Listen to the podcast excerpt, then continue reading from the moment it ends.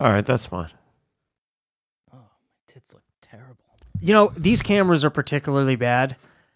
It's like I know I look bad. I know, but not But that then- bad. but Yeah, it's like- same here. Look at look at the, in this in this shirt. It's horrific. I was in the bathroom. I I looked think fine. I just don't look at myself so much. So No, no, no. These I'm telling you, these cameras specifically are not good.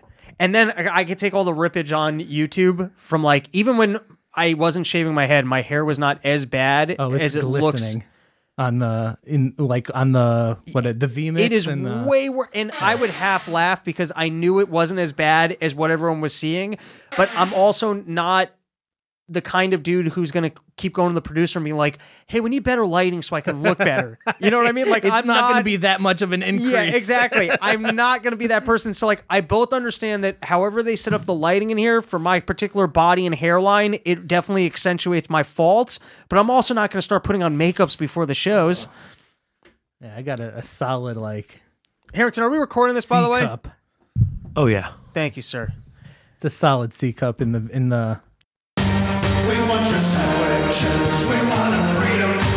Not what Big Brother says, we want your guns. We want your sandwiches, we want our freedom. Not what Big Brother says. What is up, everybody? Welcome back to the Run Your Mouth podcast. That is a song. Yeah, wait, keep it playing, Harrington. I was I was vibing it. It sounded like uh, some good backdrop music. There. I feel like I'm in the original GTA. I'm gonna go rob a bank. That was sent to me by a fan who uh, his son requested the Gun and Sandwiches song, which apparently is this. I've never heard it before. Um, and uh, I appreciate the emails. Rob'sNewsroom at gmail.com. Hit me up. This guy had some kind words. Apparently, he's been uh, homeschooling his kid and playing him nothing but run your mouth. I don't know if that's a great education, but you know, God Imagine bless. that that's like a course in a in a homeschooling. It's like, all right, I guess it's eleven o'clock, so uh guess it's the run your mouth hour. That's the voice Here of at- Mr. Feldstein back in action. Yes. It's nice to have you here. Oh, it feels so good. People have been sending me some fun emails. I'm going to uh, Colorado um, Yes. on the 14th and 15th Are of you February. me or you Uh, didn't- if you'd like to come, sure thing. Doing No. uh, I'm doing a stand up gig, and uh, someone offered. Firstly, a fan booked me to do the gig, and No, I'm another saying fan they're- they're in comping you. Another fan in Denver hit me up and was like, "Hey, man, I, I saw you're going to be in Denver. I got a couch if you want to crash on it." And I'm like, I'm, I'm digging the community vibe. I'm looking forward to uh, Summer Porch Tour season three. I think it's going to be the biggest summer porch tour yet. Easily. For sure. It's only on the rise. So hit me up, people. Rob's Newsroom I at remember gmail.com and uh, Robbie the Fire. Hopefully, uh, the first, hopefully, we'll be able to kick off and end the summer porch tour at Yose's Porch. And I envision you actually having furniture this year. So I think it's going to be Keep a, on getting on me on that shit. I think it's going to be a big, splendid affair. Anybody, anybody see that new Uncut Gems movie? No, no, no. I did not. Two- but let's not. I what? want to. Okay, I, I just. go No, that for it. feels very on brand for you two. Two, you know, Oh, Jewish, men who, thing. who- I don't. yeah, I, I, Did you see it, Mike? yeah, I saw it last night. It was fucking awesome. Oh, I can't wait to see it. I actually was proposing. Um, have, have you ever been to the Alamo Draft House movie theater? No, the but they best. serve It's beers, like right? the one. Beers and burgers. It, it's like full on. Just like you could write down your order and they like bring it to you while you're in like this giant recliner. Never ending uh, giant metal tub of popcorn. That plus like just you could get like full on meals and like snacks, and they bring it to you in like a metal tin so that you could like everything is served for like a person who's lying down in a recliner. Like it's not like on a flimsy plate. It's in this metal tin that's everything's kind of contained in it. Wait, they got It's, uh, recliner seats at the Alamo now? I believe so. It's, Not for it's- your kind. You have like very spread out, and also there's like a table to put stuff right in front of you. It's great. Wait, this we're talking about the Alamo and Yonkers? Yeah. That's not like that. I never remember it being like that. I you might be thinking of the iPic in Dobbs Ferry No, no, the Alamo Draft House. near the Five Guys Yeah, in that big. shopping center in Yeah. Yonkers. Huh. When's the last time you've been there? Sorry, uh, like uh, I want to say like three, four months ago, I saw a movie there with my dad. But uh, and you weren't served like No, I on was those, like, served, but they didn't have the reclining seats. Is what I'm saying. They had like the regular. super big, comfy like. Yeah, they didn't have the like lean back seats. Oh, really? Yeah, it was like it was like tight quarters and it's Maybe just it was that like- bench seating. All right, Robbie's clearly over this. My bad, dude. Oh no, I want to say that um back to Uncut Gems. Um we were planning on seeing a movie Saturday night, me and my wife, and You wanted me in Harrington to come? Sure thing. Gangster. Saturday nights are great for us. Hell yeah. perfect. I think you'll fit right into this plan because um what was it? I think uh what movie is the murder mystery one, Knives Out? Yeah. I, don't, I haven't So seen we a were- preview for that. we were gonna we wanted to that was the target movie like for kind of like both of us that we would enjoy it it wasn't playing and we wanted to go to the alamo draft house because the the tits um but it wasn't playing there but uncut gems was playing at the same time as little women i said oh perfect like you go see little women And by I'll yourself and i'll Gems. see like it's playing at the Wait, same time you were gonna go how ama- I, with your wife I to a had movie this thought theater for for you less each than to go to 30 your seconds. own movies. I had a thought for it was it was under thirty seconds. I mean, I, was get like- the logic of it, I but was like, like, this is perfect. of that's such a dude It's psycho. thought that like to a lady would be what brilliant. you- yeah, Don't worry, like it, it was passed off as a joke, and like she didn't think I was serious, even though I No, was chill. like Yo- serious for. Joseph's living in 2050 right now, dude. That's the move. How great is it? Like it was like little. I I was looking at the full slate. Yeah. I'm like, okay, Little Women eight fifteen, Uncut Gems eight thirty. I we was can like, go there I can together. even- yeah, like and we, go can leave there together. and we leave. Like you can see what you want to see, and I can Exactly. see what I want to see. You've been talking about Little Women wanting to see Little Women, and like you, and you know that you don't that you wouldn't bring me to Okay, it, and imagine I wouldn't this. force you to see Uncut Gems either. So perfect. Imagine this. You ready? I got. That's I got- next level shit. I got an idea that's gonna blow your fucking tits off. okay, well, It's a movie. It's gonna take a lot to blow these tits off. It's a movie theater, right? Let's imagine that the gas logo is is um, seating. On that side, there's a screen, and on that side, there's a different screen, and the chairs are facing in different directions. You wear headphones, so you can sit next to your wife and watch a different movie. There we go. On the other side of the room. Or like the the sports game of the evening. Yeah, you so you can both the bit- sit yeah, next to each other, so you're head to head. Your feet are in the other direction. I love it. You can almost even look over and look at your sweetie's face. You it can hold me hands. of that you can eat uh, that old uh, SNL commercial sketch for the the double toilet.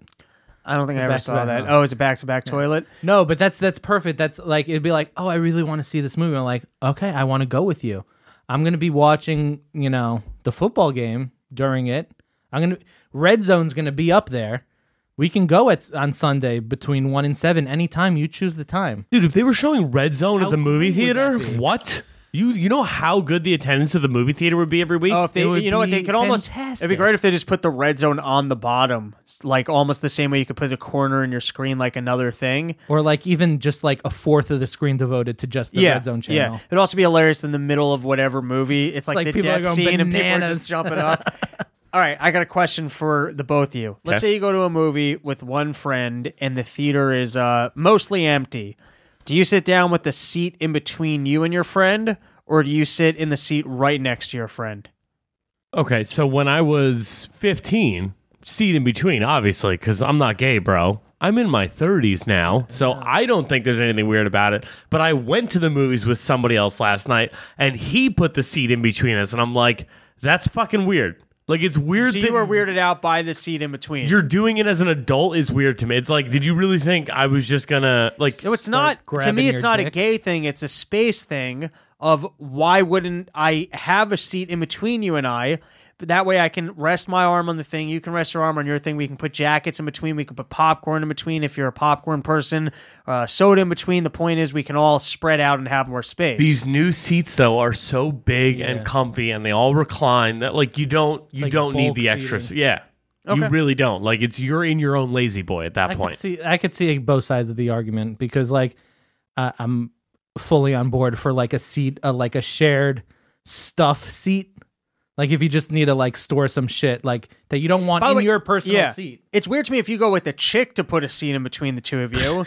But if you go with the not dude friend, necessarily. I'm putting a seat in between. All right.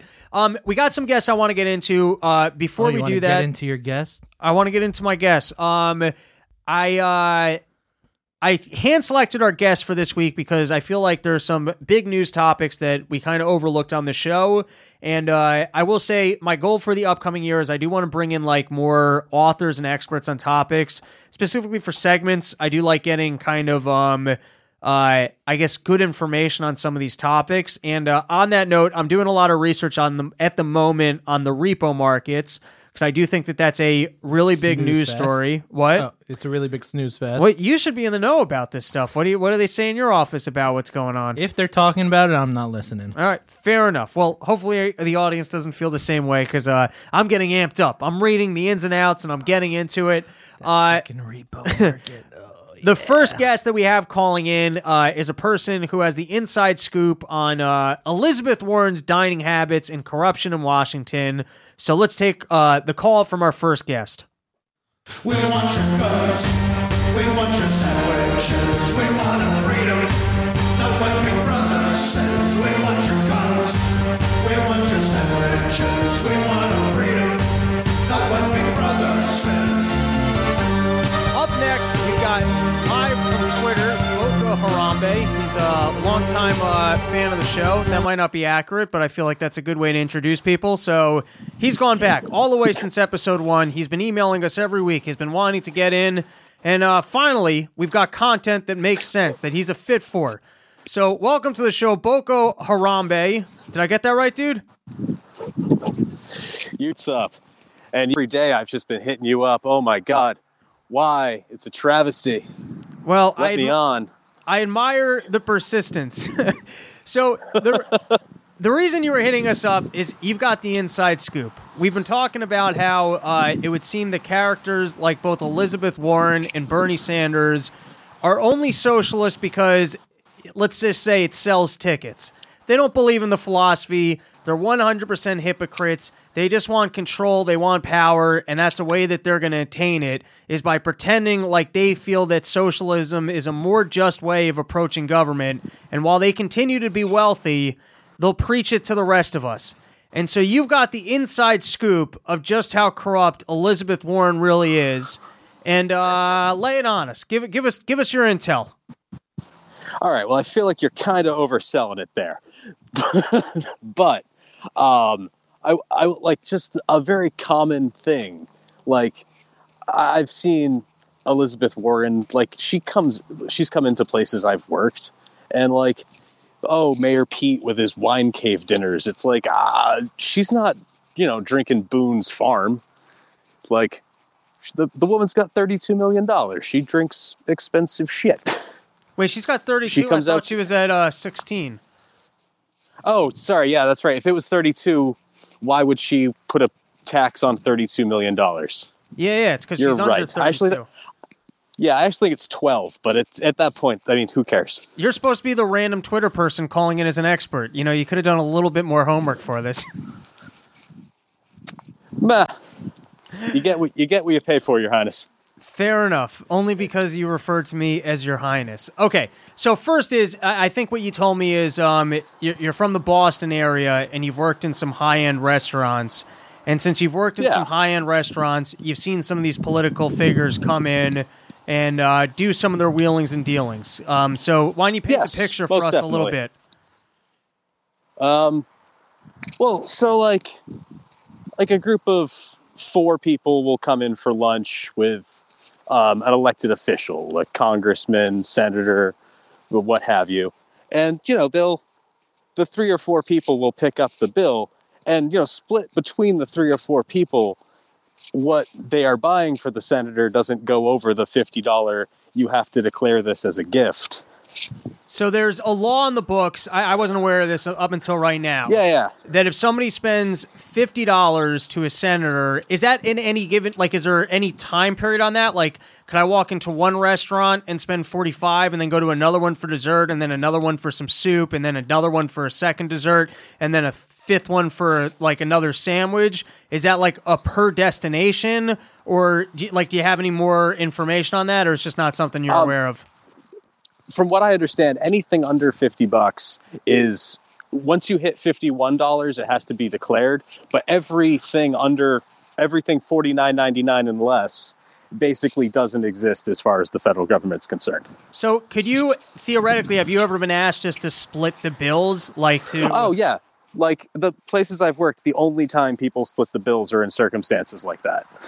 No, I don't even mean like a single individual. Like you and I go out for lunch, and I'm uh, I'm trying to wine and dine you. So first we start at the bar and we drink fifty dollars worth, and then I close it out at the bar, and then I go, hey, let's go sit down at a table, and I run a new bill. Would that even that suffice?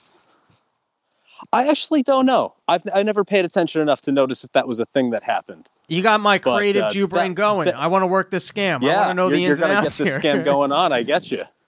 So what you're saying is the easiest way for people to get around this is they would go to a really fancy place, but like five people would take the person out for lunch. So if they're each chipping in forty nine dollars, Yeah. they can spend two hundred fifty dollars on your lunch.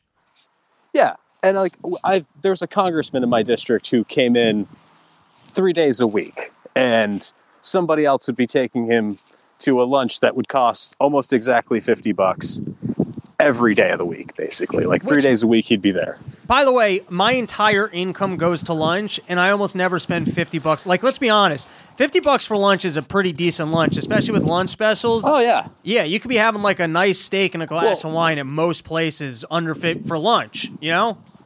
oh yeah, most definitely. I, I like I've mainly worked in like um, like five star dining. And okay, so, So- now can you so break- like yeah, like you're at like fifty dollar lunch is pretty normal. So you've witnessed firsthand the lunch Yes. political scam of people being taken every day to lunch. So can you specifically give us the rundown? And by the way, for those of you listening at home, the feds who are tapping our wires, who are all important, I don't even know who's calling in. I haven't vetted this guy. I haven't fact checked him. I don't know what fucking restaurants. I don't even know where Boston is on a map. So for all we Well, know, I- this I is total in D- bullshit. yeah. Yeah, I also worked in DC as well. Oh, you So- were close to the action. So let's just start Yeah. with specifically Elizabeth Warren. Give us the g tattle. Give us the tale here. I just it's the same shit. Like just people will take them out. They'll get nice stuff or and you know, they're not the ones paying for it ever. But with what kind? Or can they'll or like- they'll, they'll have a they'll have a credit card that goes to um like their their campaign. That's another big thing. It's like, oh, like it's a business meeting for the campaign. So like not like I never saw Warren with one, but like different uh, campaign officials and such for uh, for lots of uh, different people will come in, be taking people out for a business lunch, and then the campaign picks it up. Right. So what was And the of course, it has to be a five star campaign lunch. All right. So just to kind of close this up, uh, I want more All of the dirty details, specifically on Elizabeth Warren and how rotten this lady really is. I want to hear a little more. What what what does Oh. this lady order for lunch? How often did you see her at lunch? What kind of wine was she drinking? Give us the dirty deets here. I, I mean, she orders the same stuff everybody. Like it's a, you know, it's a pre, usually a prix fixe menu, something like that. Like, you know, it's like a two or three course lunch for, you know, Soup and salad, something but- Native American like? Give us the details. Oh no! I mean, well, only the most Native American thing. What was her Native American dish? Uh, crab salad or lobster bisque or something like that? She said, "I want Um, lobster, corn, and something served on a ram's head." I don't know. I don't know what Native Americans eat. Exactly. Me neither. Um, but yeah, she. Um, I can't really remember what she ever ate, but uh, you know, the same kind of ridiculously expensive stuff one would expect to see at like a wine cave. And and with frequency. She's not um, like humble Miss. Wo- yeah, she's not like humble Miss Woman of the People. Was she also an asshole if you served her? No, I, I got like politicians know they're on. They're always just the picture of politeness and insincerity. Got you. They're not Harvey Weinsteining people and going to the kitchen and jerking off onto plants. Uh, not in public. I mean, they think they keep that for when they put the owl masks on and go to their fucking Bilderberg conferences or whatever. Right. Not around the ple- not around the plebs. Well, thank you for the inside scoop on. You know, I've said I All think right. I think at a minimum, lunch should be tax deductible. I think what right does the government have to your money before you've at least eaten lunch? You know, sandwiches Dude, should be. they yeah. The, the the bond between a man and his sandwich is like a bond between a man and his child, and the government has no place regulating that. Absolutely not. And then we find out that while they regulate my ability to lunch, I'm telling you, you look at my expenses for the last two years, I don't have money left over after lunch. I'm making decent income. I'm living in New York City. I'm not I'm not going to fancy restaurants. I'm eating bodega sandwiches. We might be talking about $15 max for lunch. And while these assholes tell me that I have to give my money back to them without enough to be eating a decent lunch. They're getting lunch paid for by corporate interest. They're working scans to keep it under fifty dollars. This is th- this should be the top of the New York Times tomorrow. The the Senate oh. lunch scandal. And if it's bought by a nonprofit like political No campaigns or nonprofit corporations, no, there's no tax on that. You have to pay the sales tax on that meal, but they don't have to. Unbelievable. These fuckers are getting free lunch while they're taking our money. All right. Thank you for calling in. Uh, I hope you have. All right. uh, I hope you have a great New Year. Uh, Harrington just turned on the lights, so this, I feel like I'm being interrogated. I'm being blinded. Let me tell you, this is the Dave Can I give Smith. a quick Uh, shout out? Yeah, yeah. Shout out whatever the fuck you want, dude. All right. Uh, listen to Biting the Bullet podcast. If you like anarchy and you're more getting ready for the for the boogaloo than uh, joining the Mises caucus and voting, get ready for the boogaloo with those boys. It's fantastic. oh, that's you. Just wait. You just threw out a shout out for somebody else's podcast. No, no, no. This one, obviously, it's a balanced diet. This one, erudite discourse. That one, getting ready to throw on Hawaiian shirts and shoot pigs in Civil War II. But whose podcast is that? Are those your podcasts? Or that's somebody else's podcast. They're other people. They're just uh, they're good-hearted uh, young Marine vets who uh, have joined the anarchist movement. Did you just hang up on us, Harrington? Did you just disconnect the guy? I didn't. The I guy's didn't telling us. No. The, guy, the guy's telling us to get ready for the boogaloo, and then he disappears. You know how nerve wracking that is. Uh, all right. Thank you for uh, calling in. Maybe we'll hit up those guys, the biting the bullet people, and they can tell us how to get prepared for the boogaloo. Except I'm okay. I got this friend. His name is Eric, and uh, he's the Rambo of Iraq. So if if shit goes to you know whatever, I'm just gonna be his bottom because I know that he's secretly gay. Um, except he might be a bottom, so I don't know if me offering to be his bottom would help out. He could do so much better. Than me? Yeah. No, me and Eric have a special bond. I, since he showed up here and I found out that he was the Rambo of Iraq. I wasn't nice at first, but then I found out that he was the Rambo of Iraq, and I've been very nice to him since. So I think I'm I'm going to be his top survival pick. If you only got to pick one person to continue getting out there surviving, I think I would be that pick. I think it'd be me, honestly. What do you? Th- why? Okay, firstly, dude, you, you can hang up. You can listen to this argument live if you want to. But clearly, Eric likes me more than you. There's no. There's not even a question. How many times have you been to Eric's house? I'm not homeless and needed to beg him to sleep over. Mm, I didn't You've already- beg. if anything, you've already called in all your favors. That's what No. I'm hearing here. He already knows that he doesn't want to have to deal with you in a post-apocalyptic climate, so he's going to say, Harrington. He, he might even just shoot you on the spot. I'll be like, I'm not. I'm not doing the rest of uh, post-apocalyptic time with Harrington, and I'm in better shape, so I, I think I could pull my weight better than you could. I don't know. I feel like I make a better pack mule. I feel like you might have better survival instincts. You might be able to tell him, listen, I've survived out there for longer, but I think I'm more cunning. I think I'm more intelligent. Are you think- straw manning my apocalypse argument for me? Fuck you. It's about our friendship and the fact that he looks at me like a big cuddly teddy bear, and you can't let that guy die. Listen, you might have already cuddled with Eric late at night. You might have done that, but at the end of the day, firstly, I'm a better cuddler than you are. That's that's Oh uh, no, no, it's still accurate, Harry. That's not even a little true. Oh, it is. It is factually true. I'll have a cuddle off with you right now. you tell me when and where. Bobby Hutch. We can put a video of you and I cuddling together and let people decide who's better at it. Uh, Bobby, Bobby. Robbie and I are both gonna need to cuddle with you, and you're gonna need to figure out who did a better job. I'm saying I'm clearly a better cuddler than Harrington. Do you want his beard or breath anywhere near you? No, you don't. I'm a great cuddle. Both is a big spoon and a little spoon. I got the perfect amount of tip meat that if you want to lay on my chest, it's like a soft pillow. I'm telling you, dude, I'm great with like I lay down, woman kind of puts her head on my chest, leg around my leg, plays with my dick. Bobby, you're gonna love it. It's gonna be the most romantic evening. Okay, Bobby, forget the cuddling argument because we got sidetracked here if it, if shit went if shit went down, shit went down. The Boogaloo's on tomorrow, and Eric only gets to pick one of us to be his sideman in survival. The Rambo of Iraq, I say he clearly picks me over Harrington. There's not even a question. I mean, oh shit. I can hear you. I would pick Harrington only for the fact that he's going to keep me warm. Honestly, Thus, making me a better cuddler. that's not true because I no, that's not true because my girlfriend is a very hot person, so I don't like to cuddle with her. And if if it's overbearingly hot, I don't like that. But if it's like a cold night and I need and I don't have any uh any blankets or anything, I'm going for the uh, heavy Harrington. Well, lucky for everyone, this is a very Jerry Springer type setup. But lucky for everyone, our next guest on the podcast for this evening is Eric. So we, we can let him settle this. We don't have to continue letting.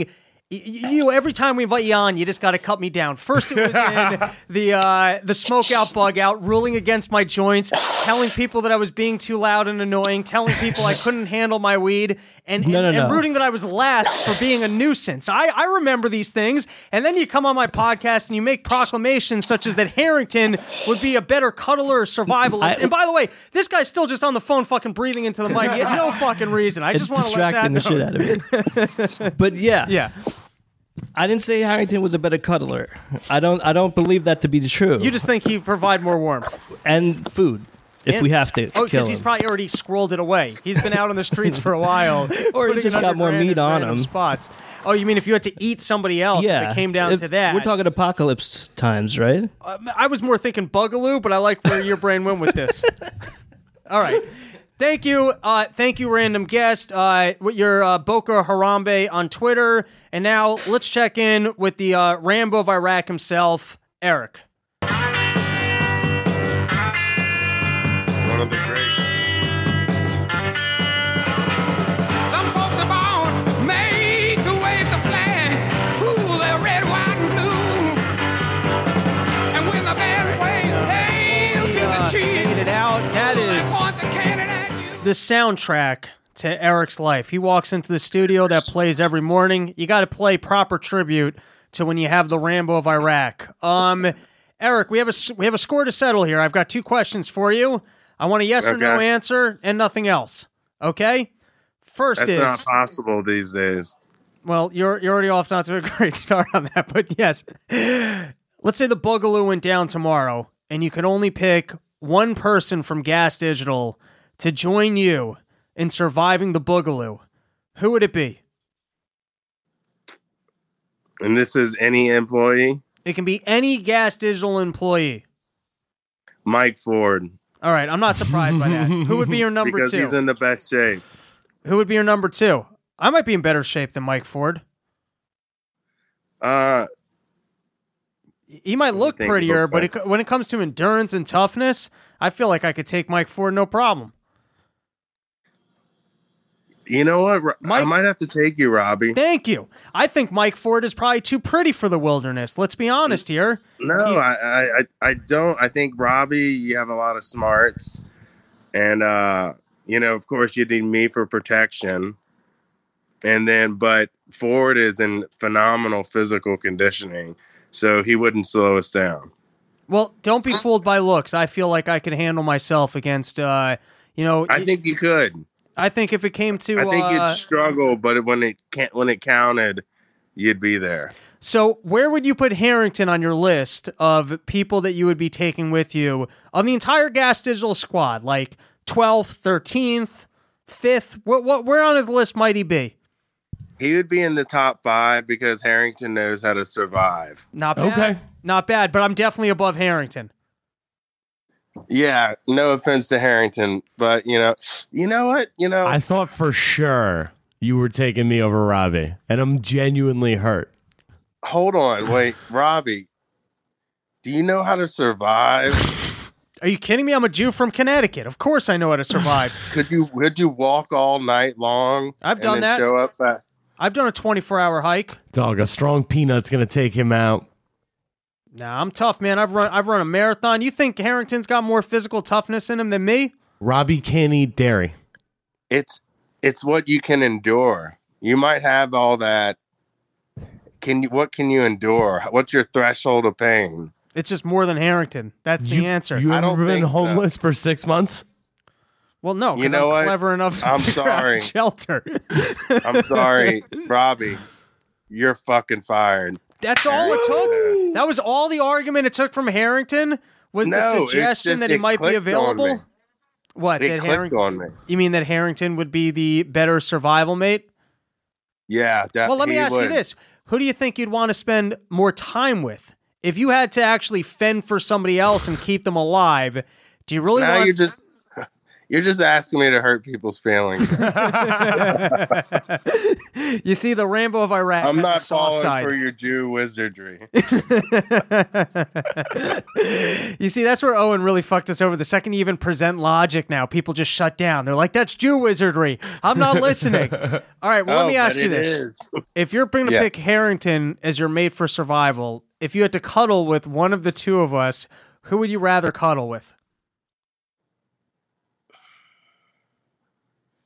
I normally don't answer questions like this. Um, Which one feels more like a voluptuous woman? Don't be gay, bro. No, I think he doesn't normally um, answer questions like this because he likes a more aggressive male that just takes the cuddle. He wants to be the little cuddle, and he wants well, someone you who know, just engulfs Harrington. him. Harrington is a bear.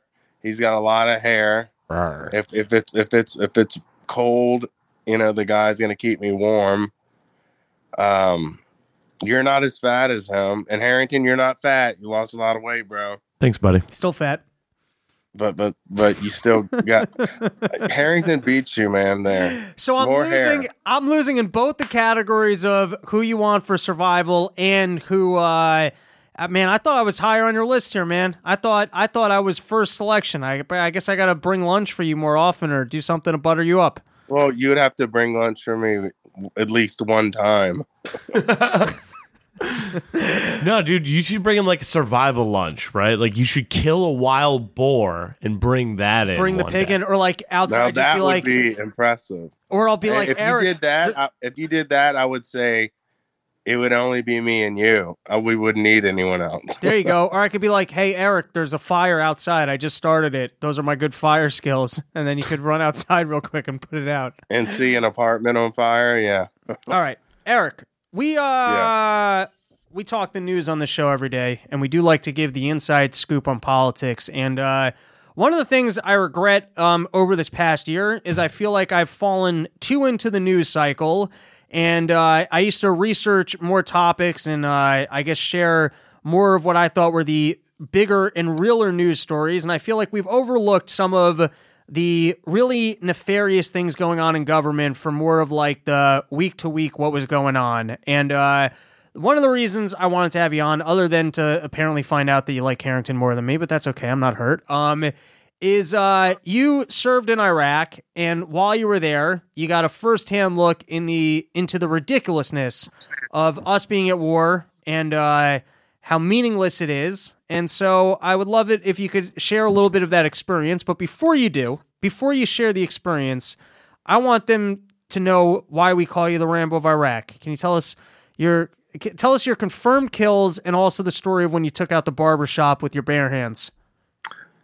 I'm not gonna do the confirm kills thing. You got to know me to to get that stuff. But uh, there was a. It wasn't a barber shop. It was a school, and um, we were ambushed by insurgents, and they used a because they're cowards first of all, and they used an elementary school to let's say like keep cover. And uh, I, I was gunning the 50 cal that day, and I lit the school up until they, they don't build buildings very well back over there in Iraq. Eric, still I didn't mean in that-. I didn't mean the story where you were killing kids. That's not the story we were going to share. I meant Oh. the story that there was one time where backup wasn't coming, and I heard you just stormed a building solo before backup came, and you took out. Oh, like- okay, yeah. Wasn't Shit, that at a barber bad. shop? I, yes, I did. Um, I, I I did mix up the story. Sorry. Uh, one of our guys got The other story was the one that we told you you should never repeat again. that was the one where like just don't tell that one to anyone Okay. ever. Let's edit that one, please. no, no, it's staying, but just for future reference, you know, you don't want to mention it. Yeah, so one of our guys got hit with a grenade and half of his foot was blown off. and I drug him picked him up in the street, and I had my gun propped up, my weapon, I should say, propped up as I was carrying them. And as I walked into the barber shop, I just emptied my mag because we were under attack and no telling who was attacking us. And I'm in the situation where it's either me or you. So it was them that day. Wait, so that's And, another uh, story of you killing civilians? I thought there was one where like you took out like a like a camp of terrorists single handedly. That was I, I thought that's the the version. Maybe you know what? That's my love for you. I took these horrible stories and I recreated them as epic heroism. Well, you know, thanks to uh, Snowden, there's a lot of stuff I can't to this day admit to that was me. so Oh, you mean But, there's, uh, there's like stories and files that you're like, oh yeah. Yeah. that was me, but you can't. great, and it's great. I'm telling all this on uh, air, right? It's all right. The last guy didn't really serve Elizabeth Warren. You weren't really an Iraq soldier. I write these bits out beforehand, and uh, there's no truth to any of it. So don't worry about it. And we've only referred to you as Eric. Uh, there's got to be more than one Eric that killed children in Iraq. Come on. all right, Eric. Yes. This is what I wanted to get at. So you went in. I wouldn't necessarily say that. Well, you probably you were a bit of a patriot, and you did definitely believe in kind of defending the country. But you also acknowledged that there were some economic prospects of becoming a soldier and getting out of uh, poor um, St. Louis. No, not St. Louis. Um, Louisiana. Louisiana That's why I'm his number one pick. yeah, poor Louisiana life. But you also said, in terms of actually being over there, you realize that there was no um, there was no nobility to the cause, and that it was futile, and that you certainly weren't helping any of the people that lived there. So, as a person who I guess you, you didn't go there thinking, "Hey, this is um." let- Let's just say you went there with the purpose of, hey, I'm going to defend the country and I'm going to be a patriot. And in actually experiencing the country in the war firsthand, you're able to see, okay, this is not, there, there's no nobility here. So Yeah. can you at least uh, tell us just the firsthand experiences of what you saw that you were like, clearly, we're, we shouldn't be over here? Yeah, well, you know, you, go there and you're fucking gun ho, and uh, you know they're giving you this going away ceremony. They're blasting Toby Keith, American Soldier, war kicking ass songs, and you're pumped, man. You're ready to go, and uh, you know you get into firefights. You almost die like three times a week. You watch uh, friends of yours pass away regularly. And I just remember one day I was out on a mission and I just told myself, like, what the fuck are we doing here? Like, I don't see myself doing any purpose besides uh, kicking indoors, uh, blasting people. These people don't appreciate us as it is. And there, I used to tell the interpreters to tell them, do you know the United States is not going to be here forever? And in their mind, they, they would actually laugh. And then they would say, there's there's no way you, you know there's no way that you you guys aren't going to be here forever and they're kind of right you know and um i just remember uh, thinking like towards the end this is all bullshit uh this is just a job to me now there is no fucking patriotism uh it's just as if i was working at mcdonald's. A lot cooler though. You got cool weapons. Uh you know the camaraderie with the other soldiers were awesome. The um the life experiences how far you can push your body to the limit mentally physically is all good. But there is no just cause. It was never a just cause trust me i found, looked everywhere for everything you could think of and there was nothing there yeah we nabbed some terrorists who were making car bombs and stuff, but they were making those because we were there. You know what I mean? Okay, but you also said that, um, to your eye, the actual civilians living in that country were better off under Saddam Hussein than I guess you guys, even when you were operating the, uh, or occupying areas and keeping it safe, Yeah. or certainly after you left. So, I mean, what did you see along those lines that you were like, man, these people would have been better off with Saddam? Well, it's a great thing that Saddam Hussein's dead, and I don't think anyone will argue that. But one thing they didn't have to worry about with Saddam Hussein is their children being blown up, uh, just because they were in the general vicinity of an American soldier who was riding down the street in his Humvee, and uh, you know all their their economy collapsed, all their infrastructure collapsed. You know, not that it was great before, but all they had to do was walk a tight line and hope that Saddam's sons didn't kidnap him one night, and life can be livable. So in And words, you, before you were there, there was a little bit of a level of stability, um, in that you know Saddam Hussein wasn't their friend, but it was an enemy that at least they understood.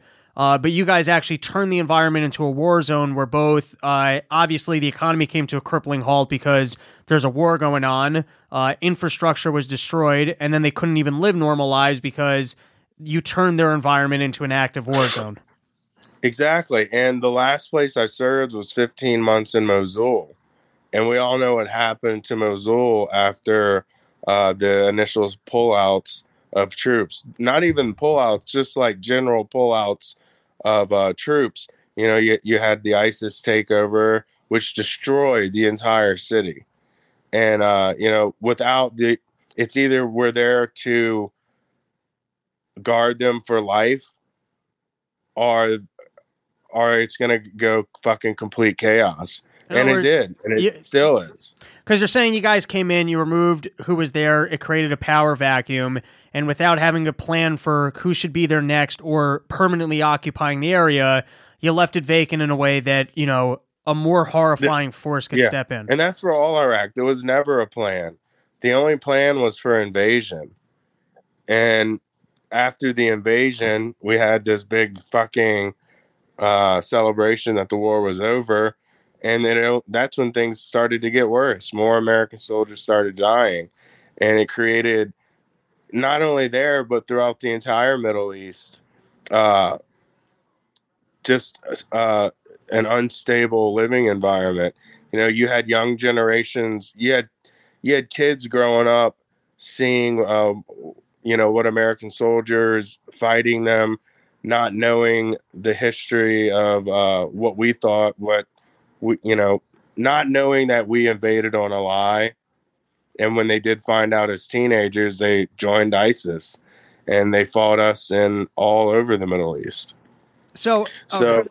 last question is: so you kind of show up on on patriotic terms. What would you say was the sell to the soldiers? Like, were the were there like Patton type speeches before you guys went in?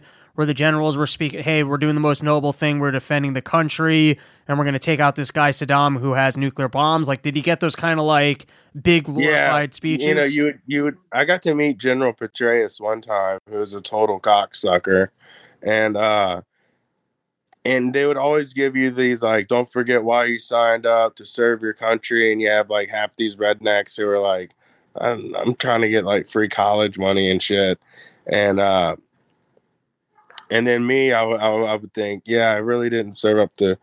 I am serving my country, and I'm, you know, I am proud of the, you know, manning up to do what I did.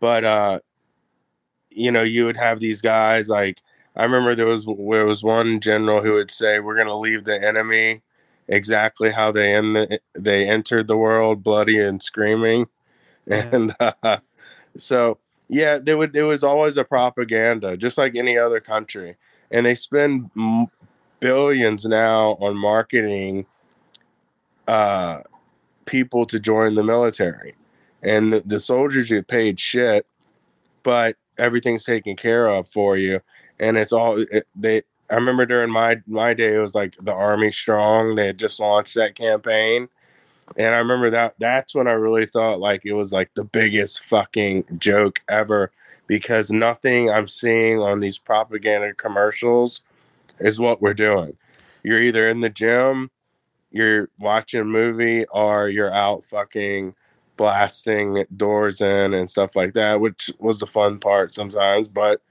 you know, it's something I guess I have to live with. All right, let me ask you this. Was there any like specific mission or I guess where you saw that morale on your whole crew kind of turn around to being like, okay, this is ridiculous. There's no reason for us to be over here. Like, did you see a, a, a shift amongst a lot of people where they started to realize, because you're not the first um, Iraq soldier that I met who kind of went over there really thinking that they were serving a cause, and then after actually being there firsthand and like being there, just kind of seeing what was going on, when okay, this is we we shouldn't be here, we shouldn't be fighting these people.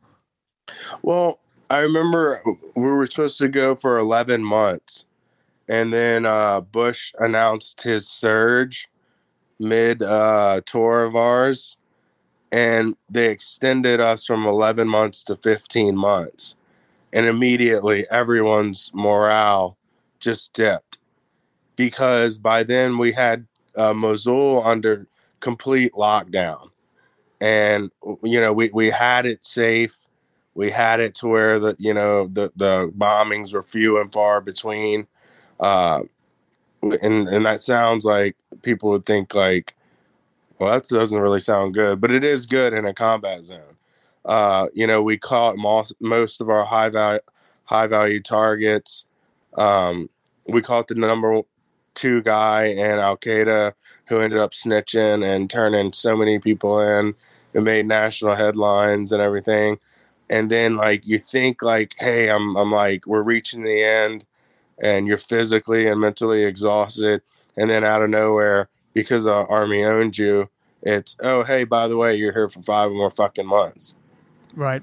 All right. and everyone I I mean I mean there there were soldiers who were fighting with each other more divorces going on you know that's how it goes There you go. So, firsthand account, obviously, one of the worser parts of our country's history.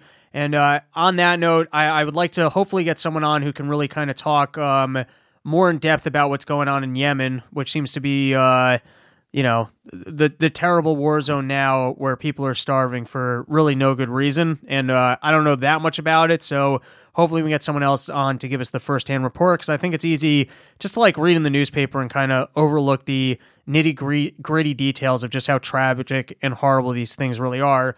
Um, before we let you go, do you want to change your mind about who you would take for survival between? Because I feel like I've been better in this conversation than Harrington. I mean, he hasn't even tried to ask you one question about yourself.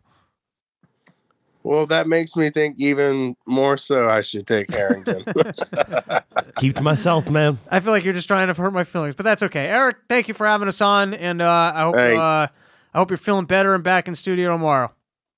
your hair looks nice man Oh, that's sweet of you. You see, now we're back in good graces.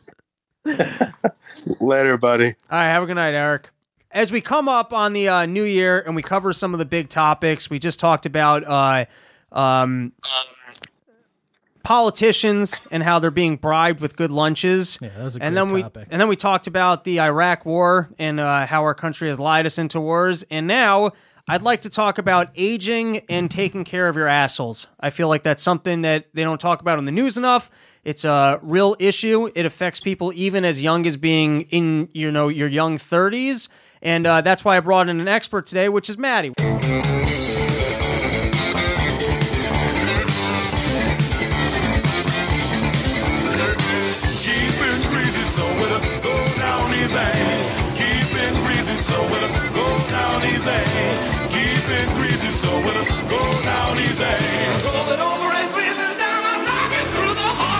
Welcome to the podcast, Maddie. Wow, young 30s. That's the nicest way to put that.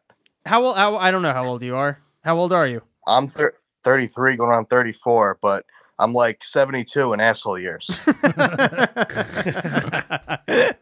so I had the greatest party one up min, one up moment ever with Maddie, which was I was I was on mushrooms and I was drunk and um Maddie got caught in a moment where he was just trying to make nice conversation. We're friends, and he just said, Yeah. "We're standing next to the chicken wings," and he's just trying. He's standing there with his uh, wife or uh, wife or girlfriend, girlfriend. uh, yeah, either one I guess would work.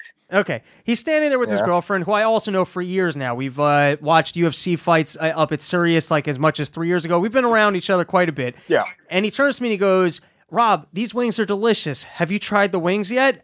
And he opened up a Pandora's box where I just spoke at him and his wife about my stomach problems for like five minutes. he was just trying to make nice conversation. Hey, there's delicious wings. Have you tried the wings? And I was like, wings in public? Are you crazy? I have a Jewish Yeah. stomach. I'll be shitting my pants. He turned into like just like old Mel. Brooks character. I turned into gra- I was like, and you wouldn't believe what's going on in the morning, even if I eat late at night. Like I just ranted about how I'm having The major full 24 hour cycle. major Where stomach problems. starts with this and And then he was like, "Well, I can do you one better. Every time I take a shit, my asshole's like an accordion, where he's got to Yeah. like put his asshole back into his asshole." oh god. Yeah, it kind of looks like one of those like cartoon exploding cigars. you know, it's re- it's really bad. It's, been, it's been going on for years. Dude, I remember the first time I noticed it. I was in the shower. I had just taken a shit. Sorry, I'm trying to figure out this camera thing. I just taken a shit, and uh, so I'm in the shower and I'm like washing my ass, and I feel like what can only be described as like leather. You know, and I'm like, well, this, fall this out? certainly can't be good. Yes, his asshole dude, will it fall out of his oh asshole. Oh asshole. my god, that's amazing. Yeah, dude. It's like it's like everything else in my life. It just wants to be away from me. so, how what what exactly is the medical term for your asshole falling out of your asshole?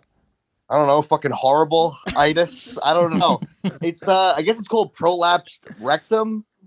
Or well, I got anal fissures too, but that's a whole other fucking dude, there's hemorrhoids in there, there's fissures, there's like prolapsing things. It's like a fucking it's like this really awful party that no one wants to be invited to. Well, I would think that once Yeah. it prolapses, you could probably very easily get the hemorrhoids removed. Like it's outside of your asshole. Like there might even be a place you can go no, to. but it belongs inside. No, but you can be like, hey, while like- my asshole's outside of my ass, do you mind just removing the hemorrhoids? Yeah, it's like grab my fucking, you know, my tool bag and a pair of needle nose pliers or something. No, I could see like I don't know. uh, the Asians at like a nail place working on that. Yeah. Oh, that's Or like you go to like a, a shoe shine place. Or maybe you know, those or- little or like, a barber. no, like the little fish that eat on peop women's feet. Maybe you could just like dip your prolapsed asshole in there, and then they The could clean it up. Oh, do they do that? leeches. No, they're not leeches. They got the little the little uh, the little fish. Yeah, they're like tiny little sucker fists. They uh, eat all the dead skin on your feet. Maybe that would work for your Dude, asshole. Asians are like the only people that are like millennia ahead and millennia behind us all at the same time. They're such a fucking strange bunch of, of, of folks. But uh, but yeah, it's um, I don't know what to do. I'm going to the doctor next week to get the uh, the fissures looked at, and I Oh, guess I'll a- bring up. The, There's a recent development. no, no, no. This all- is oh, this is your life. oh, it's just my dude. Hemorrhoids since I'm like 12. That was that was the first uh the first bit of blood. And then, and you can stop me at any point. By the No, way, I think no. that's too graphic. no, we want Continue. I want the full ride. we want people to know Yeah. that take care of your asshole. Yeah, well, here's what you don't want to do, right? You don't want to have rage. Uh, You know how like when you wipe your ass and uh and it doesn't come clean, oh yeah, hate that. right? It takes forever. What you don't want to do is go after your asshole like it's a disobedient child and rub the shit out of it. Because I think that's where all this started. Because that was the first bit of blood, and then I, I used to sit on, I still do. I sit on the toilet for fucking, you know, ungodly amounts of time, and apparently that's not good. So it's just uh Yeah, you got to get a squatty potty. All right, here's, the- here's the advice portion. Get yourself a squatty potty, and you should be shitting like you piss. It should just be a relaxation, and it should all fall out. If you're waiting, then uh, there's a problem. You know, that's Oh constipation. wow! I I, mean, feel I, like I'm an expert then. I am always waiting. I'm not just waiting; it's always a process. Oh, it is no. never. It is never an easy operation. I've been known to be the the quickest shitter in the, this this side of the. I don't understand people like that. It's just People that are like, oh, I got to go shit, and you're like, all right, I'll see you in 45 minutes, and they're back seven minutes later. You're like, how'd you do that? Yeah, my, for me, shitting is a morning process where there's like the preliminary dump, and then there's the post coffee dump, and then like a third. Like it's like a process. Oh, so it's a whole. It's not. It's like, a in whole one morning. batch. That's why I don't work a real job. I need the Right. mornings at home to take dumps. All right. Yeah, that's what my wife does. She fucking waits till the weekends, and then she just shits all day. Yeah, it, it's not a it's not Yeah. a great lifestyle. Any other tips that you have for our fans in terms of maintaining their assholes? High fiber, a lot of water, and just fucking no pushing. No pushing. You see, those are all things I'm doing. I spend too much time on the toilet. I definitely push too hard. And hard. you definitely don't drink enough water. Yeah. No, I think I'm okay with the water, but like I'm un, I'm not okay with anything else that I'm putting into my system. Uh huh. Like I think I'm decent with the water, but like clearly booze isn't great, and none of what I eat is good. But I already don't eat like I don't eat fried food. I think I'm I think I'm I might be done with eggs. I think I'm close. I'm either done with eggs or I, I yeah I think I'm done with eggs. Um, Like what? What? I think I'm allergic to that- eggs. Oh. Like I, I really I think I am. Are Like you I- allergic to eggs? I don't know. I'm I'm clearly can't do dairy. I'm done with dairy. I'm done with fried. Those are like not even questionable. But what now a I think sad Yeah. now I think I got a problem with eggs too. Yeah. Well, you know, I was a fat fuck for long enough. I went I went at it. I don't feel like I've I don't feel like I was lacking in my life. I don't feel like I missed out. I feel like my decade with cheese, I ate as much cheese as you could eat. I went for it. I didn't I, I didn't hold back. I think cheese is like a whole lifetime thing. It's not like pack as much cheese in in ten years. I'm just saying if you Yeah, had there's told still a me, lot more out there. Yeah. I if you had told me at age 20, yeah, you're only going to have 10 years to eat cheese, I don't know that I would have eaten that much more cheese than I did. I feel like I really ate cheese to my heart's content. I went for it. okay. And I feel like since I've ruled out cheese, it hasn't been well, I want to I want to clarify this. It hasn't been that negative, but then every once in a while I'll eat something with I'll be like, "Right, that's what fucking cheese is." You know what I mean? Like you forget about how great it is. I've never forgotten how great cheese is. No, it's cheese. I, I it's always at the front of my mind how great it is. I, it's not because you don't have it for a while, and then you come back to it. Maddie, can you get my back on this? I mean, I never stop eating cheese. It's it's, Yeah, uh, it's a main staple in my diet. He's like, I don't it's care. if I probably have one to, of my problems. You're like, I don't have to. I don't care if I have to put my asshole back back in like a fucking accordion Yeah, every time I eat worth it. cheese. I'm eating cheese. I mean, I'll literally I'll sit at a Buffalo Wild Wings and house like 50 mango habanero wings over the course of a, a, a cage fight, you know, and then just regret it the next day. It's like shit in glass. it's horrible. But you it go fucking for it. Okay. Now, as we uh, continue to delve into this topic of self improvement in the new year, um, how would you review me as a p- at a party? Like, you know, if I was there trying to meet some women, Unmemorable. See, I mean, I should talk more about how my stomach is disturbed by chicken wings. I should ramp Yeah, it up sure. and be that. That's That- okay. I should lead that in gets with my that. attention. I should be like, Yes. "Hey, have you tried the chicken wings? I'm not going to eat them because I'll shit myself." Yeah. Hi, my name is Robert and I shit horribly. That should be your, your opening line. All right. Before we let you go, you got? Uh, are you going to do the New Year's resolution thing, or is that not even like? Uh, are you are you pushing for something in the new year? Nah, I'm one of those guys that thought it was cute a few years back to make a resolution to no longer make resolutions. You know, that old fucking hackneyed bit. Okay. But I don't know. I just I never I never stick to them, and I don't want to feel bad about myself. You know what I mean? I already got a fucking shit glass once a day. So Right. Why and Yeah. why start off your year feeling weak and shitty when you break a resolution Yeah. in day two or three? You might as well just have a there's fresh always next start. year. Yeah, there's always Yeah. there's always a whole year from now. All right, Maddie, All thank right. you so much for joining us. Unplug your podcast. The thing is on the Gas Digital Network with Shannon. Hilarious show. You guys, uh, well, you give the plug. Well, I mean, you did it. That's it, right? That's fucking. That's our show. You know, we talk about relationships and uh and ghost and fight stories for some reason, but you know, it's fun. You know, good time. There you go. Thank you for joining us, and uh, we'll talk Thank more about guys. our assholes at the next party. All right, later, brother. Cheers. Does that inspire you to be healthier at all? No. There's no part of that that Because, makes you think because you're like, despite I'm- what I eat, I should clean, no problem. Well, I have a multitude of problems. I'm not saying I don't have problems. My asshole hurts right now from listening to him talk. oh, I'm like I'm like I'm like clenching cringing. and yeah. yeah. like I'm nervous. like I feel like it, you know what it's like when um people like talk about like bed bugs or shit like that. And you like start you instantly like, like, feel like chills? itchy and like Yeah. or like that's what I feel like. I feel like a little my asshole's clenching a bit. It's feeling like uh oh, you know, like be like on watch for my next shit. Even though like it'll probably be fine. But it's just like I hearing need- those things like I assholes need- falling yeah, out. I need a I need to get better insurance, and I need to actually get some blood work done to formally find out what my allergies are, and maybe actually see someone about having IBS that I don't end up with what he was describing. Yeah, you don't you kind of want your asshole Carrying around your asshole in like a shopping bag. oh yeah, I meant to ask him that. Have you ever like just been in conversation? You're like, oh, my asshole just fell out. You'll have to excuse me for a second. Harrington, do, do you think you will be doing anything to maintain a better asshole for the upcoming year? Or your asshole's good? No problems there. Yeah, I got. I take most of my shits here, and there's a bidet, so I think I'm good. I got a bidet at home, like a Gangster. standalone one. Oh, do you use it? What? Oh yeah. Because the ones in the toilet, I feel like makes because like the standalone one, you got to kind of like squat and really get yourself Well, you like. need a, it's like a a second process as opposed to the ones that attach on, where like you just don't even have to think about that. have you caught in your kids using it like a um a water, Water fountain, fountain? yet? Um, Because your young, I mean, your middle one is crazy like that. yeah, she she mostly like I set the the the ground rules on the bidet before we even moved in. Okay. It was that's their bathroom, and I said the bidet. It's just like off limits. So like they like stand on it like when they're like brushing their teeth and stuff like that. Henry goes like he he just he bathes in it. yeah like he, that's like a second uh, second home for him. He thinks it's amazing. Um, but like Hillary said something like, "Oh, don't use the bidet so much because Henry like kind of goes in." Oh, and I was gross. like, "Hold on, like, but Why, why you are you know, letting like, him in it?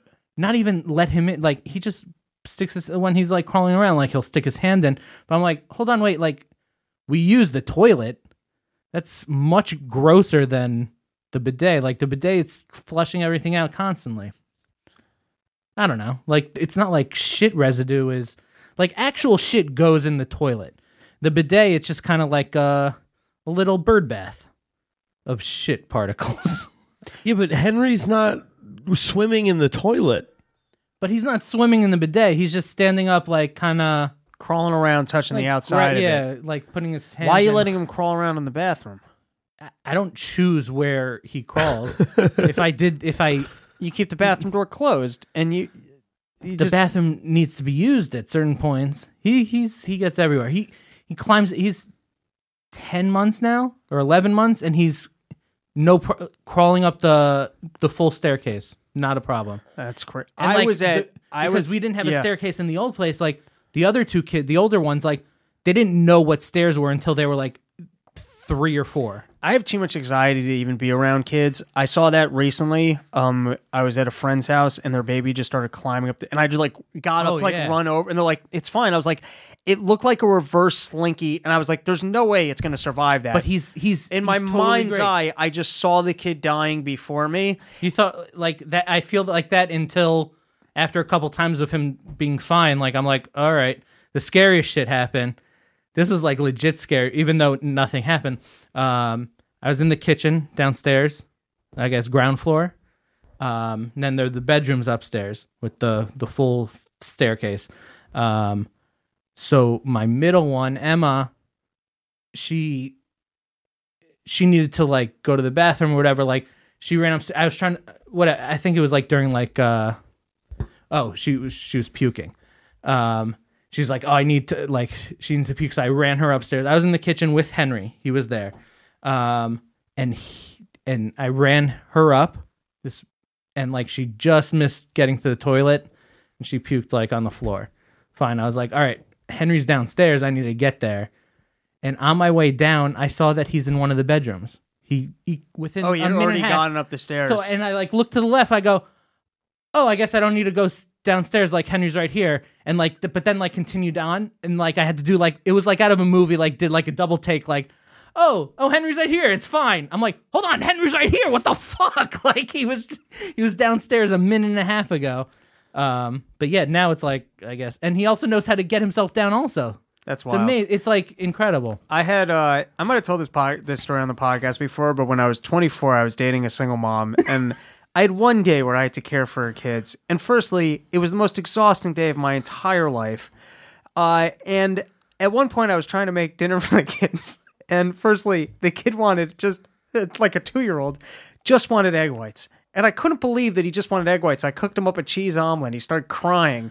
And then I made him egg whites and he ate the whole plate and wanted more of it. But then the, the other thing that happened was the other one wanted chicken nuggets. So I tried turning on the oven, but I didn't check the oven. And like there was just stuff sitting in the oven because people I, use their ovens for storage. I wasn't aware of this, and Didn't so know that was a thing. Eh, It's a so I very got- normal thing. I, I okay, fine. I, I'm not a fucking housewife. What do I know of fucking ovens? No, no, like y- you're just not a human being. I was a college kid. I didn't use ovens. So the, one kid is crying about the eggs, and then I turn around and like the uh, the oven starts Smoking. smoking, right? And then I had ran to the door to open up the door because the whole house is smoking, and the the, other kid cat ran out. just runs out, and I'm like. It's like you can't it. even, not even like I the basic up. things. Like it was just like boom, boom, boom. Like, it was like a- fail, fail, fail within Yes, like yeah. 45 seconds. I was like, if if she does not show back up within ten minutes, we're gonna be dead. I'm gonna kill us all. Nothing more could go wrong. I gotta say, I really, I always thought I'd get to a time you in like my killed life. the cat, like just like Yeah. All right, like okay, you need to go. Like the cat, by the way, that the cat just came back on its own, but I just accepted in that moment that the cat was like I figured the lady was gonna come back and I would explain to her, listen, I thought I was gonna kill your kids. The cat's gone. Exactly, like, but I can't be worried about the cat. The cat was one thing too many. it's like, listen, your cat's dead, but it could have been kids- much worse. The kids are still Trust here. me, this is a really good scenario. This is this is like exactly what you wanted. Hey, lady, good news, bad news.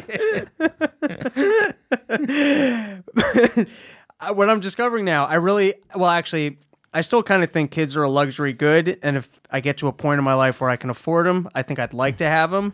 But what I'm experiencing more now with my sister's kids, and my sister's kids are are very cute. They're very cute kids. They're not like snotty bratty kids, especially um the the boy I think is like two years old and he's very pleasant two year old. He doesn't he doesn't like cry and complain that much. He's like a smiley, laughy guy, but I, I can handle him for about two minutes and then I just don't like that's it. I don't That's yeah. that's normal. that is normal. Yeah, yeah. It's cute It's- for exactly two minutes and No, then I it's- don't want to like I don't want to play with them. I don't want to deal. I don't want to be responsible. Like the whole But you, thing. the thing is, you don't have to be responsible as an uncle. Y- yeah, but Unless- like I, I don't even really want to hang out with them. That's fine. I go over there. I try. I make an effort every time I'm in town and I visit, but like I'm good for like ten minutes. Right. Yeah. I think that's what they expect of you, also. Yeah. I gave a great Christmas gift to that kid. You can call it Hanukkah. I found it CVS buy, which is where divorced dads go for last minute gifts. It's your They made. Gangster. you know what? I should have bought this for your kids too. Great gift. It was all ten bucks. Uh, um, it looks like should've. it looks and has the I don't feel know what it is. But of a snowball, but it's not. So you can Oh, it's throw them around in contained? the house.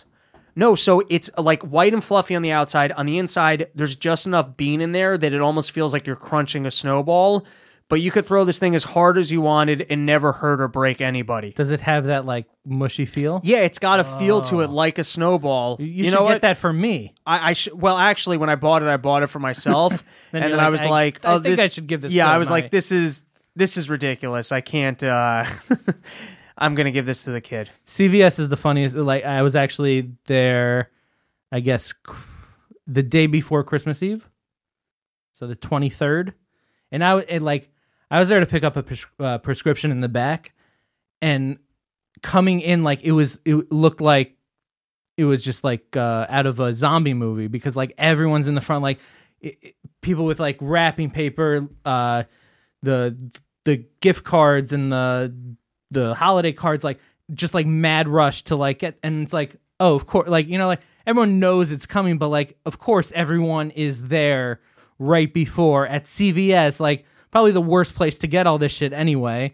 Oh, you can get shampoo. You know, no, you can I'm give just saying like uh, the these- essentials. Yeah, like the and also like it's like that's I was like okay, I, I expect that, but even even in the pharmacy, it was just it was a zoo. Also, I was very shocked by that. Like I was like okay, I could weed through the madness in the front of the CVS because I know this is like probably like peak CVS time.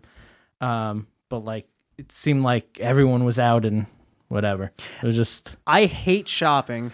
I hate spending money, but one place that I really enjoy and will overspend is CVS. I love walking through the aisles and like finding a random supplement and be like, that's gonna change my life. Or some random fucking like a lady, I'll be like, oh, I'm gonna get that under eye cream. That's gonna that's gonna be a game changer. That's that's gonna turn around everything. Yeah. I'm even gonna look good on camera here. no, CVS is great when it's like not crazy. Like if you just go, oh, I love just meandering through a, a CVS and, And- quiet. and they got good snacks. You know what I mean? It's like uh it's not quite a 7-Eleven. The prices are clearly a little bit too high. Not However- if you go like the generic uh, CVS brand of stuff. Oh, It's very reasonably but there. their CVS brand stuff is gold not emblem. not quality in the same way 7-Eleven like when 7-Eleven designs their own snacks, they design some pretty good snacks. I don't have that much trust in CVS brand. You should have trust, at least for certain items. They don't like have any like pre- soft baked cookies. No, but like that's not their niche. Their niche is like nuts, Yeah. granolas, Yeah. um, like trail mix. Okay. That they they stand up to any Harrington, any other. I feel like you would have a random CVS snack that you're obsessed with. So, like exclusive to CVS, honestly, the only thing that comes to mind is they do a lot of great deals on like movie theater candy. So, like Okay. three for three dollar, like Milk Duds, Nerds, and like Reese's Pieces.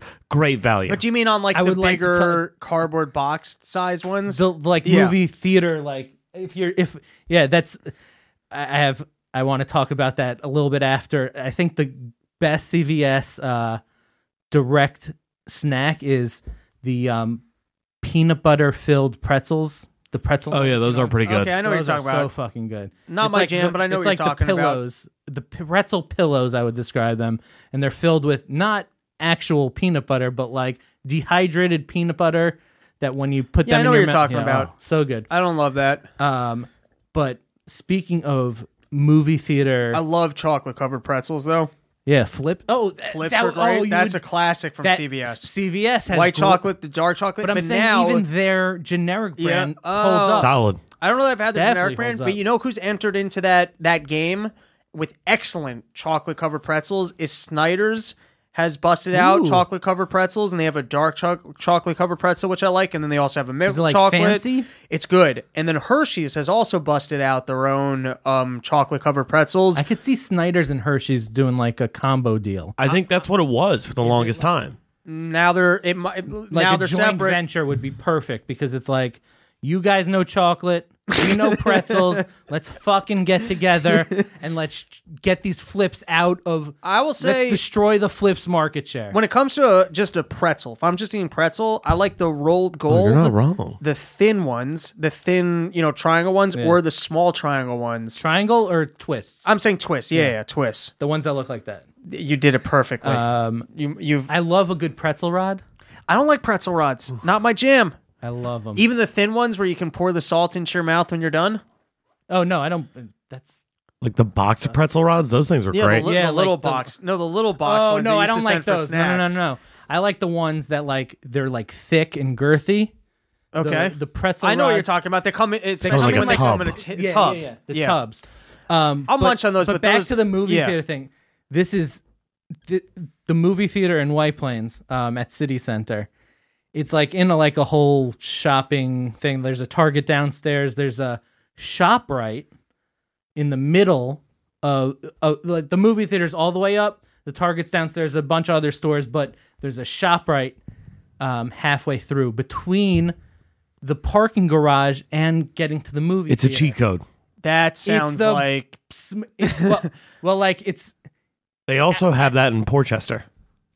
Oh yeah, the uh, the Stop and Shop is is Yep. also there, but it's like it's so perfect because you can they they even have a quick, um, it's kind of like a um just like a circular thing where it's like express checkout, but it it's it's they're clearly gearing towards All movie people theater coming snacks. ex- exactly just the boxes of the chocolates it's the milk duds it's the raisinets in the exact same thing but just you know a dollar each instead of 475 or you I know, like having a full movie theater meal, which I've done. You really actually like go bringing a meal to like you sneak in your like a sandwich and some good baked goods for afterwards. Okay. I- I've pulled off that move, but sometimes I've had you pull it out and like it just sm- you're like I can't. I'm stinking up the movie theater right now with my fucking bologna. I, it was never bologna. I, I brought in like empanadas once, and I was like, this is too much. it was but never bologna. It was sushi. I like I like good baked goods when I'm in a, when I'm at the movie theater. You throw like uh even a Beldotti's black and white in a bag. Okay. But um, my move going to movie theaters, this goes all the way back to high school. Uh, was I remember we went to see a Dumping Star Wars box movie. of M and M's in the popcorn. That was never my jam. I actually not only do I not like popcorn at the movies, I get Oh, popcorn's annoyed the if the best. person I'm with gets popcorn. That's crazy. What? You're you're a clinically insane person. Well, here's because why- popcorn is so enhanced at a movie theater. Like it could be trash in a popcorn container and be like, "Oh, this is It's fucking not that. great." It's it's the mindlessness that you enjoy. If you're both oh, eating something and watching television at the same time, you're kind of like fully lost in activity, which just makes it more enjoyable. So you can be eating anything. The reason why popcorn is the most enjoyable is because there's so much of it to eat and it's so involved. That's also what I hate about popcorn is that if you eat, if I take one bite of pop, I'm eating the whole tub, and then I always feel sick. It is the most gross thing to get full on. So in that way, I don't even want to be around it. I feel like there's so many other snacks I prefer. to be anti popcorn at the movie theater is I'm coming out such a I'm not just bold anti stance. I'm not just anti popcorn in the movie theater. I'm, annoyed if somebody else gets it. eating no, at the movie. I'm all for mindless eating, just not popcorn. It, There was it just- actually it's a too- point in my Yeah. life. Confession. I, I think there was one point in my life I like was trying to be healthy or whatever. I actually brought a my own. This is pathetic. movie the, like the No. Um, the microwave I didn't popcorn. want like I wanted that mindless, I guess, eating Yeah. of like a huge amount of stuff. carrots. No, um, Celery? edamame. Okay, like a bag of the I get already it. shelled edamame. I get it. That sounds awesome. It was. gr- It's. I, I should probably bring that back now. Looking at myself in this, I get it. in this uh, camera. Harrington, I feel like you had something you wanted to say about popcorn. I mean, dude, popcorn is American as apple pie, dude. You're fucking, you're way off base on this one. Uh, Also, no. your hands get gross if it's all buttery. I'm fuck. No, not- dude, you don't, yeah. you don't butter, you don't gross. butter, you do butter. you don't butter. You got to butter and salt. If you're eating popcorn, no, you throw no, butter and salt. No, on you it. don't put that. Here's the thing: it comes with enough butter as is. You don't No, put no, that. you wanna get it- So it, it You wanna get comes it dry as a lubricated. fucking bone. Otherwise, Yes. you're like a horse. You're just comes munching on the dry thing. as a It's bone. drying Yes. out your fucking mouth. Yes, I want my food to be dry. How crazy Once is you that? can wash I- it down with like a Coca Cola. You have a fucking delicious, gigantic Coca Cola next I to you, get and that. you salt the shit out of it. Yeah, I get right? it. So you dry out your mouth on purpose, and then you wash it down with the oh. Coke. I get where I get where he's No, I coming put from. the I want to salt go on also, Yeah, but you want to go the see butter, Star Wars tonight and 100%. do exactly that, But the thing, how do you not butter it? There's- dude? Because that not that enough that butter on it. greasy, grimy butter that is hundred percent fake and not fucking real, Yes. and gets like it just g- just ruins your oily. It's like hands a and your Coke. clothes, and it's it's it's it doesn't is taste ma- good. Yes, it does. It gives you like a gross film in your mouth for like a week. Not true. I was You get a- always- I've been you- on the flip side of my edamame thing. I've been known to ask for a cup of the butter because, like, no, Yes. so that when you get halfway in, you can add more yes. butter. Pretty good. Ah. Pretty solid. Look, if you're gonna do it, if you're gonna do it. Ah. you're gonna do it right. No, if you're gonna do it, the move And then you- actually. wait, wait. The worst part about that is that you have to actually see very Yes. visually just how gross Yes, that fucking butter is. I'm yeah, sorry, because here's the thing: by the time you're halfway done with that, that butter's gonna have congealed the inside of No, the no, that little liquid. cup. That stays Stays liquid, liquid. for life. No, That you get a film. You'll get a film at the top. maybe like a, a cusp of just forming on the Gross. edge. Anyway, But yes. the real move, if you're gonna butter, if you're gonna do this and be a fucking absolute pig about it, right? You go to the butter tender, right? You take one of the straws they have there. You link it up to the butter tender, then stick the straw midway into the bucket of popcorn. That is And then press it, and now you have butter. All right, Even I know- distribution on butter. I know what I'll be doing with my next popcorn. That- and a couple straws. Solid. That is Oh, you like you like it's That's like like- injecting a turkey. yeah. No, that's like filling the middle of a cupcake with frosting. Oh, yeah. That is genius, Yeah. Harrington. Solid. Did you come up with that yourself, or you kind of like saw like a You know life what? hack? Now I agree with Eric. fat hack. You were the right decision. Survival skills like that, buddy. Hashtag fat hats. Um, my move with movie theaters was always sneaking beers. I always Oh, like yeah. Of course. multiple beers in pockets, and I that's remember not just you at the movie. It's like that was just like that's just like you, like sneaking beers into whatever place shouldn't have beers. Yeah. Well, um, but I remember in high school once we went to see a movie and we snuck in a lot of beers and we are high school kids and we, I, I mean, n- well, with my hair growing, I don't look young. If I put a hat on, I still kind of have a young face. So when I had hair and I was in high school, I looked particularly young. And I remember at the end of a movie, just the people sitting next to you would look over and there would just be a sea, a sea of beers on the floor and they'd be like, "What the fuck are these people doing?" All right, Harrington. I uh I'm gonna throw us to the panel as we come into the New Year's. I'd love to know. Harrington made some some massive positive changes this past year. He got himself into a home. Um, he's lost himself quite a bit of weight. Uh, are you? Do you have a specific goal in mind for the next year? Are you doing a resolution? Don't be homeless again. Okay, so you you you like you want to do maintenance, which is not easy when it comes to a new goal that you just had and something that you acquired. It, you feel like that's your New Year's resolution because you just got into the. I don't feel like it's even maintenance. I mean, at the end of the day, like I spent I spent more of last year homeless than homed. So No, I get it. It's like You know. it's like if you just started a job a month before the new year, it's like the resolution was to have the job, and now I have the job, so mm. like I just want to keep You're that for the year. Yeah. I did it. all right, fair enough. Yeah, that's where I'm at. All right, Mr. Feldstein, are you? uh Also, I think I'm in maintenance mode. Okay, Just like, just keep whatever. you feel like you got this three kids baseline- running yeah, around. like, You're not homeless. and I'm not like you know like it's not great, but it's not terrible, and that's fine. you just want to keep holding it together. yeah, All right. without losing my shit. the big one I'm going to work on for this next year. Firstly, is I've recently uh, mostly just completely stopped watching porn and jerking off. What? Yeah, and I gotta say, I feel uh, I feel better feel for terrible. it. No, I feel better for it. Uh, so I, I want to keep that one off the plate. I also have quite a bit of maintenance in that I want to continue to grow my book of business, put out this podcast once a week, do Dave's show twice a week. Um, and me and Menuin have some projects that we worked on this past year that hopefully will actually come out next year. So like, I feel like there's still a lot on my plate that I just have to like keep moving. The biggest thing that needs to be fixed is uh, my comedy career is in the dumps. I got to figure out how to be getting back up on stage every night. But the real thing that I'm committing to is uh, I'm I'm trying to take care of some financial stuff, and uh, it's blowing my mind how much money I spent this past year without without taking a vacation, without really going out much. I don't really drink in bars much. I, I like I haven't really done anything this whole year. And I was always kind of under the assumption that I wasn't really making money, so I didn't really really need to worry about savings. But now I'm looking at the total income I made this last year and was like a decent enough income that I should start to kind of be a little bit more uh, fiscally responsible and actually It's tough. e- even just for myself, I think even just to kind of have discipline in life and to also feel like p- part of why I haven't been investing is I lost a lot of money with investments that I did all the way back in high school. Um, in high school, I was a saver. Like I, I worked jobs, I didn't spend one penny. Like I literally, I worked summer jobs. I took the entire summer jobs, and I was like, I'm gonna save fucking money. And I, I put it all into GM one summer because that was like everyone. I was like as safe as you could be by company. Lost all that.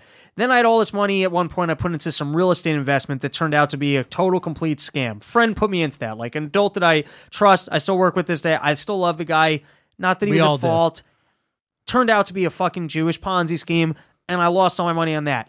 Then I saw what happened with the recession. I also kind of understand money in that I think that the stock market's inva- in- inflated due to QE, and I do think that we're um, due for some sort of a massive correction that has me reluctant to be in the stock market.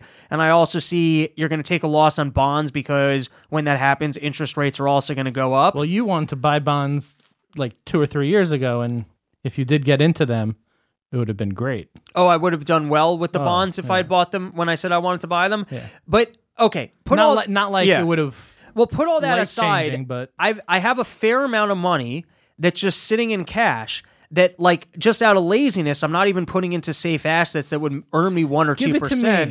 me, I will. I'll- no, we, we no, I'm saying we can seriously sit down and like come No, up I'm, with I'm, some I'm saying sort of give a it to me.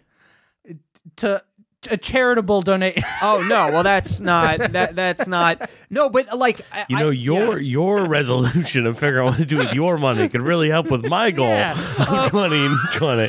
I'm just it's saying. not it's not that much money. If We're not to talk about Ponzi schemes. I could get to, into the right one. It's called giving me your money.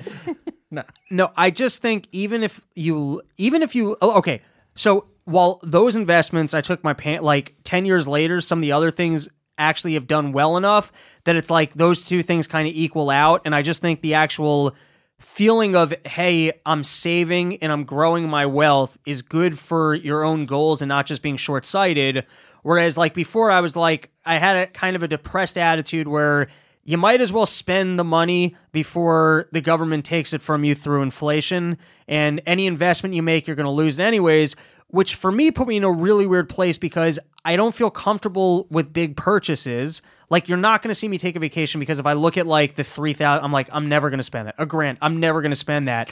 So then I'm just spending money on dumb shit all the time where it's like, It's like a constant stream of Yeah, dumb like- shit as opposed to exactly. uh, isolated or because I feel comfortable spending, let's just say forty-two dollars in a day because you decided to have coffee in the morning, a bagel here, a sandwich here, a third, like, and that shit adds up and is the dumbest way to spend your money. Whereas even if I saved it daily to like take a vacation at the end of the year, I would never take that vacation because I wouldn't feel It's- not comfortable. like you could actually truly compare the two. Yeah. Like, oh, I would feel better about myself if I took that vacation instead of spending all this useless money. Like, but like, it's like, but I wouldn't do that anyway. So why ha- we can't even compare the two? Yeah, and most of the money has just really been spent. I, I, I'm not kidding. Sandwiches, eating lunch out, and I also waste time trying to figure out where I'm going to eat it, and it's like a whole fucking process. So my big thing, and I'm already getting better at it, is I'm going to be cooking. Scamming the the restaurants. No, no, no. I'm going to start cooking all my meals, dude. I'm going to start cooking, eating at home, and so I want to show you one of my new projects. Firstly, I ate the most delicious thing out of my crock pot yesterday. You're I back mean, on the crock pot. Yeah, yeah, I'm back on the crock Did, pot. have you started on the Instapot yet? So I just got the Instapot and it showed up broken, so I got to wait for how? the the handles um were cracked. Cracked? They Oh. showed cracked up. Um, but I got to tell you, I was looking at the instructions and It's not that hard. it looked like it was going to be too much. No, you'll it's have to not come too over. hard. You'll give me Yeah, a demonstration. I'll give you. But let me tell you what I cooked in this crock pot. Most delicious thing I think I've ever eaten to All date. right, Okay, I that's- threw down, um, sliced up a potato, put it down on the bottom layer, and then I put water just to kind of be above the potato line. So we're not talking about a lot of water. Then on top of that, I threw a whole thing of chopped meat in there. I'm gonna say like you know the equivalent. It was like a family pack, so like a big thing of chopped meat. I spiced the shit out of it with uh, all sorts of different spicy peppers, uh, cumin, um, uh, salt. That's basically it, right? Then I cut I cut up a whole pepper and I put an entire thing of this really delicious salsa on top of there. And then Salsa I or salsa. sauce? I put an entire package of um uh like um pepper steak with peppers on top of that. So it was kind of like a like a potato, chili, and and and steak like did chili. It ha- did it come out in layers or just? No, I mixed Oh, it together okay. while I was cooking. Um, but the salsa in a crock pot with chopped meat is a great combo. Well, salsa in a crock pot, it, it does well. It really okay. But now this is where I'm really going to press impress you. So I've kind of figured out a couple things that I can cook up. Would you did you serve it over anything or just Um, everything that was? no, no. I just ate it like that. Okay, but here's where I'm really going to impress you, Mr. Feldstein. Um, so I have found I'm okay with cooking, let's say once or twice a week, if I can assemble everything and then clean up, and I don't have to repeat that process more than that. Oh, but key. like, even if I have to like cook it and then start putting together the sandwich to have to clean it up, that bothers me. So now I've got an assembly line process for burritos where I will cook up like burritos for the next like three days, roll them up and keep them in the fridge, and then you can just grab a burrito to go. But then it, I feel like that's counterintuitive because the first burrito is going to be great. The second burrito is going to be eh. The third burrito is going to be like, all right. Like, So I mix up I the- remember that it kind of tastes like that first burrito that I had. So I mix up the variety a little bit of what I'm putting in by way of condiments so that there's some variety I'm here. just talking about like All right, storing so- a, a burrito in the. No, no, because Fridge. we're talking for two days worth, two three days worth of burritos. Okay. Also, uh, all right. So starting from here, I want you to work. Uh, I, I guess These you things know, are. You slide to the left. So first is I just cook uh, cook some chicken in a pan, nice and simple on the stove top. It's done in five minutes. To the left? I get it to a nice brown. Right. Then I line up my burritos. I So it slather looks them. in- it looks like a, a chipotle, yeah. I like sl- the assembly line there. I slather them in hummus. I throw sliced peppers down. Hummus. right? your burrito. I throw sliced peppers. Then I throw a shit ton of that chicken on there. I throw a bunch of hot sauce on top of that. And now I want you to let the people know how good I am at rolling up a burrito. Look at that fucking roll, dude. Harrington, pl- please, no, please come in I'll- and take a look at I'll, my. I'll tell you. Uh, I have some comments on I'm gonna that. put it on the screen. I was I meant to send it to you beforehand so you could bring it up, but It's uh, I- I come take a look at my. That's a that's a flat burrito.